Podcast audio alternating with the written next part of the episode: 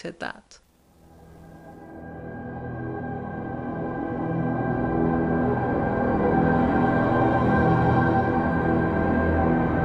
The Mortal Immortal. A tale by Mary Shelley. July 16th, 1833. This is a memorable anniversary for me. On it, I complete my 323rd year. Am I then immortal? This is a question which I have asked myself by day and night for now 303 years, and yet cannot answer it. I detected a grey hair amidst my brown locks this very day. That surely signifies decay. Yet it may have remained concealed there for three hundred years. I will tell my story, and so contrive to pass some few hours of a long eternity. All the world has heard of Cornelius Agrippa. His memory is as immortal as his arts have made me all the world has also heard of his scholar, who, unawares, raised the foul fiend during his master's absence and was destroyed by him. The report, true or false, of this accident was attended with many inconveniences to the renowned philosopher. All his scholars at once deserted him. Experiment after experiment failed, because one pair of hands was insufficient to complete them. I was then very young, very poor, and very much in love. I had been for about a year the pupil of Cornelius, though I was absent when this accident took place. On my return, my friends implored me not to return to the alchemist's abode. I trembled as I listened to the dire tale they told. And when Cornelius came and offered me a purse of gold if I would remain under his roof, I felt as if Satan himself tempted me. I ran off as fast as my trembling knees would permit. My failing steps were directed whither for two years they had every evening been attracted. A gentle, bubbling spring, beside which lingered a dark haired girl whose beaming eyes were fixed on the path I was accustomed each night to tread. I cannot remember the hour when I did not love Bertha. We had been neighbours and playmates from infancy.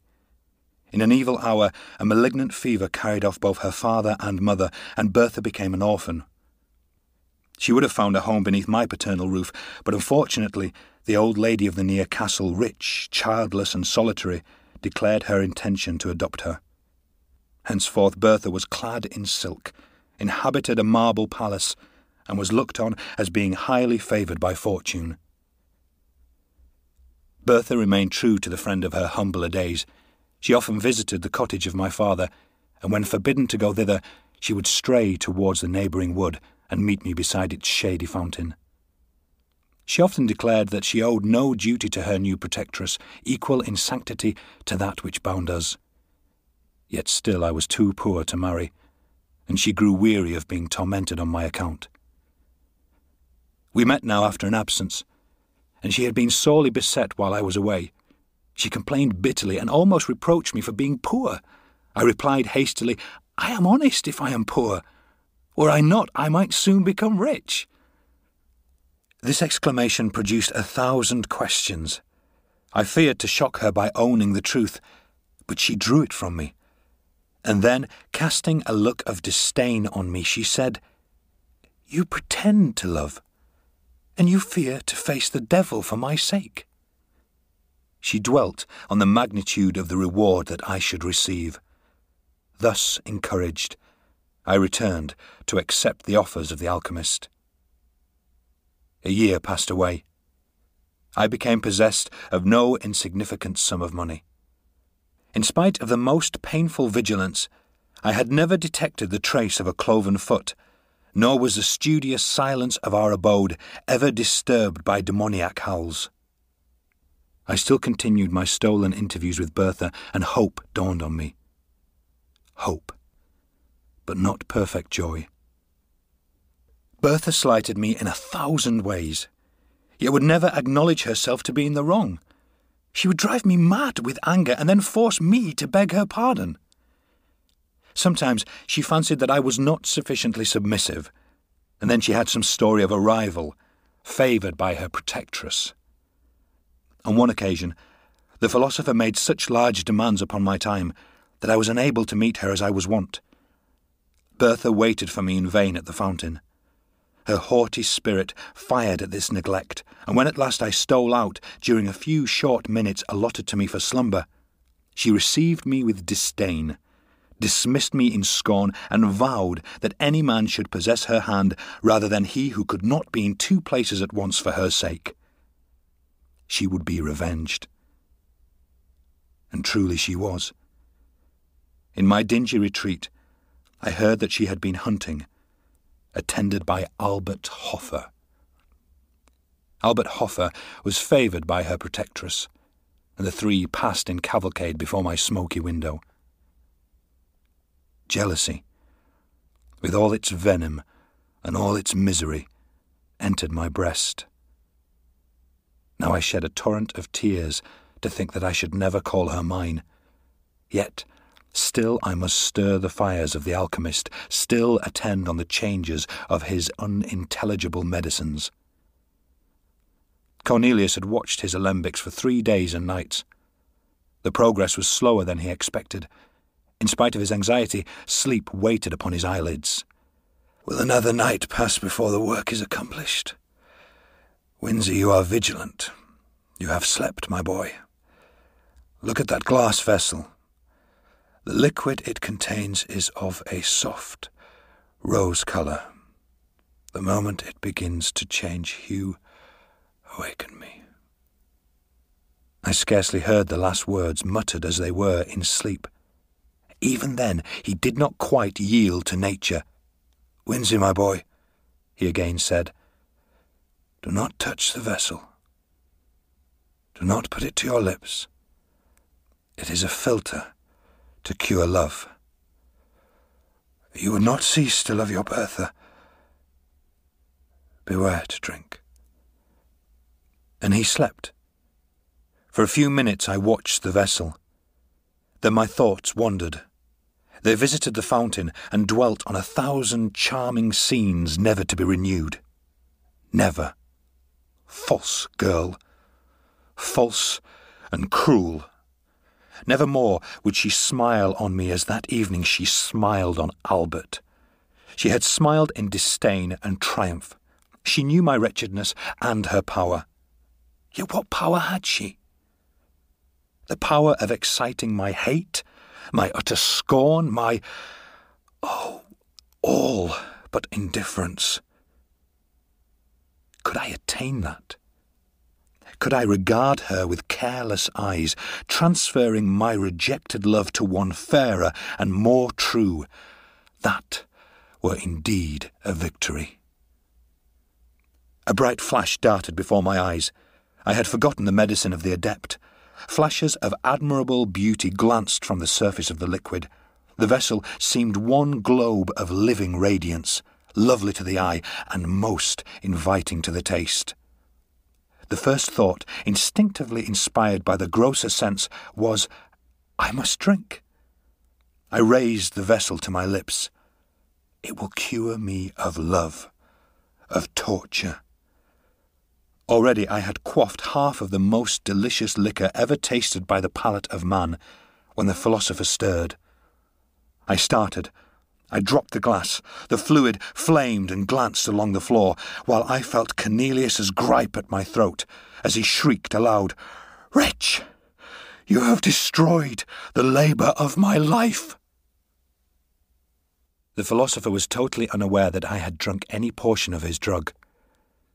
His idea was that I had raised the vessel from curiosity, and that, at the flashes of intense light it gave forth, I had let it fall.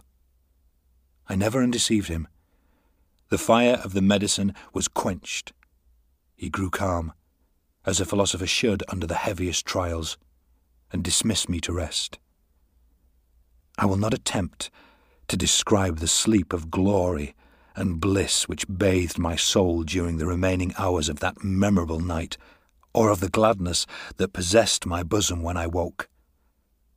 This it is to be cured of love. I thought. I will see Bertha this day, and she will find her lover utterly indifferent to her. The hours danced away.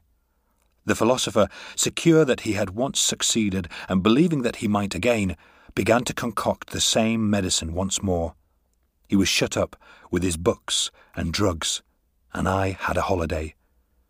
I hurried beyond the precincts of the town, joy in my soul, the beauty of heaven and earth around me. I turned my steps toward the castle. I could look on its lofty turrets with lightness of heart, for I was cured of love. My Bertha saw me afar off as I came up the avenue. At the sight, she sprung with a light fawn like bound down the marble steps and was hastening towards me. But I had been perceived by another person. The old, high born hag, who called herself her protectress and was her tyrant, had seen me also. She hobbled, panting, up the terrace. Bertha clasped her hands. Her eyes were still bent on my approaching figure. I saw the contest. How I abhorred the old crone who checked the kind impulses of my Bertha's softening heart. Hitherto, respect for her rank had caused me to avoid the lady of the castle. Now I disdained such trivial considerations. I was cured of love and lifted above all human fears. I hastened forwards and soon reached the terrace. How lovely Bertha looked! Her eyes flashing fire. She was a thousand times more graceful and charming than ever. I no longer loved. Oh no. I adored, worshipped idolized her. She had that morning been persecuted with more than usual vehemence to consent to an immediate marriage with my rival. She was threatened with being turned out of doors with disgrace and shame. Her proud spirit rose in arms at the threat. But when she remembered the scorn that she had heaped upon me, and how perhaps she had thus lost one whom she now regarded as her only friend, she wept with remorse and rage. At that moment, I appeared. Oh, Winzy, she exclaimed, take me to your mother's cot. Swiftly let me leave the detested luxuries and wretchedness of this noble dwelling. Take me to poverty and happiness. The old dame was speechless with fury and broke forth into invective only when we were far on the road to my natal cottage. My mother received the fair fugitive with tenderness and joy. My father, who loved her, welcomed her heartily. It was a day of rejoicing. Soon after, I became the husband of Bertha. I ceased to be the scholar of Cornelius, but I continued his friend. I always felt grateful to him for having, unaware, procured me that delicious draught of a divine elixir, which, instead of curing me of love, had inspired me with courage and resolution thus winning for me an inestimable treasure in my Bertha. The drink of Cornelius had not fulfilled the task for which he affirmed that it had been prepared, but its effects were more potent and blissful than words can express. Bertha often wondered at my lightness of heart and unaccustomed gaiety, for before I had been rather serious or even sad in my disposition. She loved me the better for my cheerful temper and our days were winged by joy. Five years afterwards, I was suddenly summoned to the bedside of the dying Cornelius. I found him stretched on his pallet, enfeebled even to death. All of life that yet remained animated his piercing eyes, and they were fixed on a glass vessel full of roseate liquid. Behold, he said, in a broken and inward voice, the vanity of human wishes. A second time my hopes are about to be crowned. A second time they are destroyed. Look at that liquor. You may remember five years ago I had prepared the same, with the same success. Then, as now, my thirsting lips expected to taste the immortal elixir. You dashed it from me, and at present it is too late. I could not help saying, How, revered master, can a cure for love restore you to life? A faint smile gleamed across his face as I listened to his scarcely intelligible answer. A cure for love and for all things, the elixir of immortality. Ah, if now I might drink, I should live forever. As he spoke, a golden flash gleamed from the fluid. He stretched forth his hand. A loud explosion startled me. A ray of fire shot up from the elixir, and the glass vessel which contained it was shivered to atoms. I turned my eyes towards a philosopher. He had fallen back. His eyes were glassy. He was dead. But I lived, and was to live forever. I reflected on the change I had felt in my frame, in my soul, the bounding elasticity of the one, the buoyant lightness of the other. I surveyed myself in a mirror, and could perceive no change in my features during the space of the five years which had elapsed. I was then immortal.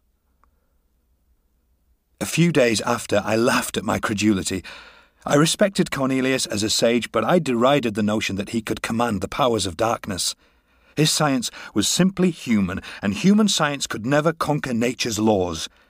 He had brewed a soul refreshing drink, more inebriating than wine, sweeter and more fragrant than any fruit.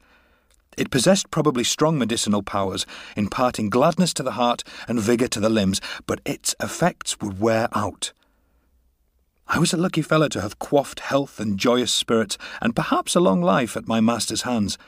But my good fortune ended there. Longevity was far different from immortality. I continued to entertain this belief for many years, yet it was certain that I retained a wonderfully youthful look. I was laughed at for my vanity in consulting the mirror so often, but I consulted it in vain. My brow was untrenched. My cheeks, my eyes, my whole person continued as untarnished as in my twentieth year. I was troubled. I looked at the faded beauty of Bertha. I seemed more like her son. By degrees, our neighbours began to make similar observations, and I found at last that I went by the name of the scholar bewitched.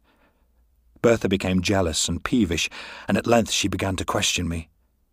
We had no children. We were all in all to each other, and though as she grew older her vivacious spirit became a little allied to ill temper, and her beauty sadly diminished, I cherished her in my heart as the wife I had sought and won with such perfect love.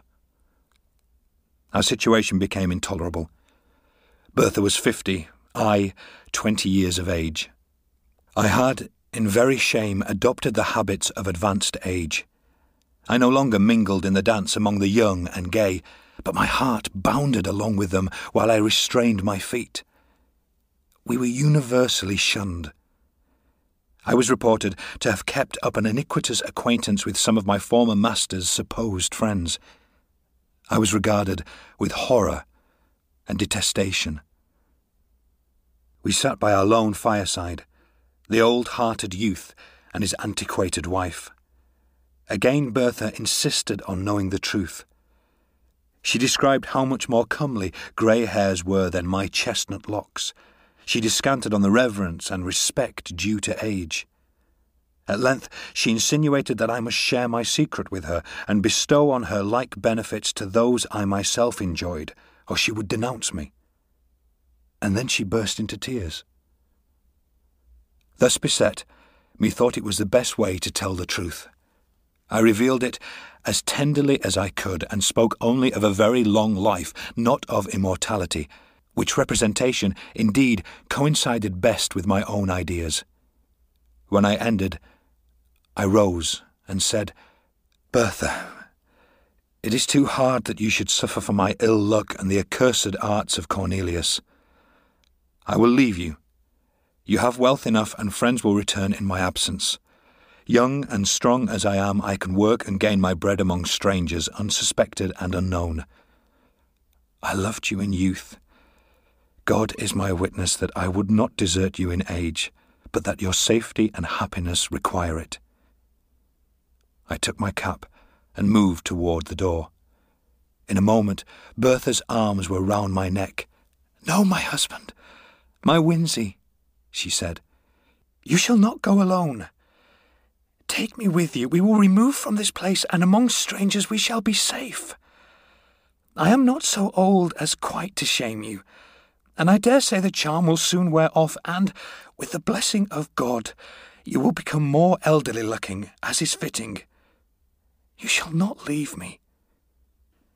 The next day we prepared secretly for our emigration, and without saying adieu to anyone, quitted our native country to take refuge in a remote part of western France. It was a cruel thing to transport poor Bertha from her native village and the friends of her youth to a new country, new language, new customs. Away from all tell-tale chroniclers, she sought to decrease the apparent disparity of our ages by a thousand feminine arts rouge, youthful dress, and assumed juvenility of manner. I could not be angry. Did I not myself wear a mask? Why quarrel with hers because it was less successful? I grieved deeply when I remembered that this was my Bertha, whom I had loved so fondly, the dark eyed, dark haired girl with smiles of enchanting archness and a step like a fawn. This mincing, simpering, jealous old woman. I should have revered her grey locks and withered cheeks, but thus. It was my work, I knew, but I did not the less deplore this type of human weakness. Her jealousy never slept. Her chief occupation was to discover that, in spite of outward appearances, I was myself growing old. I verily believe that the poor soul loved me truly in her heart, but never had woman so tormenting a mode of displaying fondness. She would discern wrinkles in my face and decrepitude in my walk while I bounded along in youthful vigour, the youngest looking of twenty youths. Her constant discourse among her acquaintances was that though I looked young, there was ruin at work within my frame, and she affirmed that the worst symptom about me was my apparent health. Her warnings chimed in with my never ceasing speculations concerning my state, and I took an earnest, though painful, interest in listening to all that her quick wit and excited imagination could say on the subject. We lived on for many long years Bertha became bedrid and paralytic. I nursed her as a mother might a child. She grew peevish and harped upon one string of how long I should survive her. It has ever been a source of consolation to me that I performed my duty scrupulously towards her. She had been mine in youth, she was mine in age, and at last, when I heaped the sod over her corpse, I wept to feel that I had lost all that really bound me to humanity. Since then, how many have been my cares and woes? How few and empty my enjoyments? I have no beacon except the hope of death. Death. Why alone of all mortals have you cast me from your sheltering fold? Am I immortal? I return to my first question. In the first place, is it not more probable that the beverage of the alchemist was fraught rather with longevity than eternal life? Such is my hope. And then be it remembered that I only drank half of the potion prepared by him. To have drained half the elixir of immortality is but to be half immortal. My forever is thus truncated and null. But again, who shall number the years of the half of eternity? I often try to imagine by what rule the infinite may be divided. Sometimes I fancy age advancing upon me. One grey hair have I found. Fool! Do I lament? Yes. The fear of age and death often creeps coldly into my heart, and the more I live, the more I dread death even while I abhor life. Such an enigma is man, born to perish when he wars as I do against the established laws of his nature. But for this anomaly of feeling, Surely I might die. The medicines of the alchemist would not be proof against fire, sword, and the strangling waters.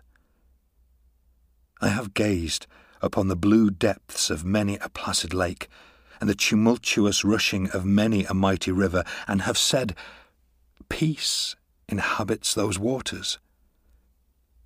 Yet I have turned my steps away to live yet another day. I have asked myself whether suicide would be a crime in one to whom thus only the portals of the other world could be opened. I have done all except presenting myself as a soldier or duellist, an objection of destruction to my. No, not to my fellow mortals. And therefore I have shrunk away. They are not my fellows the inextinguishable power of life in my frame, and their ephemeral existence places us wide as the poles asunder. I could not raise a hand against the meanest or the most powerful among them. This very day I conceived a design by which I may end all, without self slaughter, without making another man a Cain. An expedition which mortal frame can never survive, even endued with the youth and strength that inhabits mine. Thus I shall put my immortality to the test, and rest for ever. Or return, the wonder and benefactor of the human species. Before I go, a miserable vanity has caused me to pen these pages. I would not die and leave no name behind. Three centuries have passed since I quaffed the fatal beverage. Another year shall not elapse before, encountering gigantic dangers beset by frost, famine, toil, and tempest, I yield this body too tenacious a cage for a soul which thirsts for freedom, to the destructive elements of air and water. Or, if I survive, my name shall be recorded as one of the most famous among the sons of men.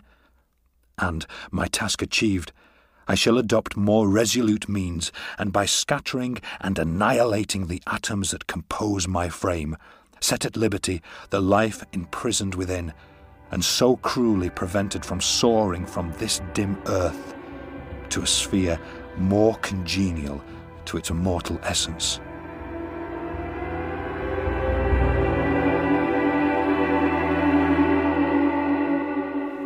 Sean Dooley was reading The Mortal Immortal by Mary Shelley, which was made for Radio 4 Extra in 2005, back when it was still BBC 7. Those were the days. The producer was Gemma Jenkins. And at the same time next week, we'll have a short story.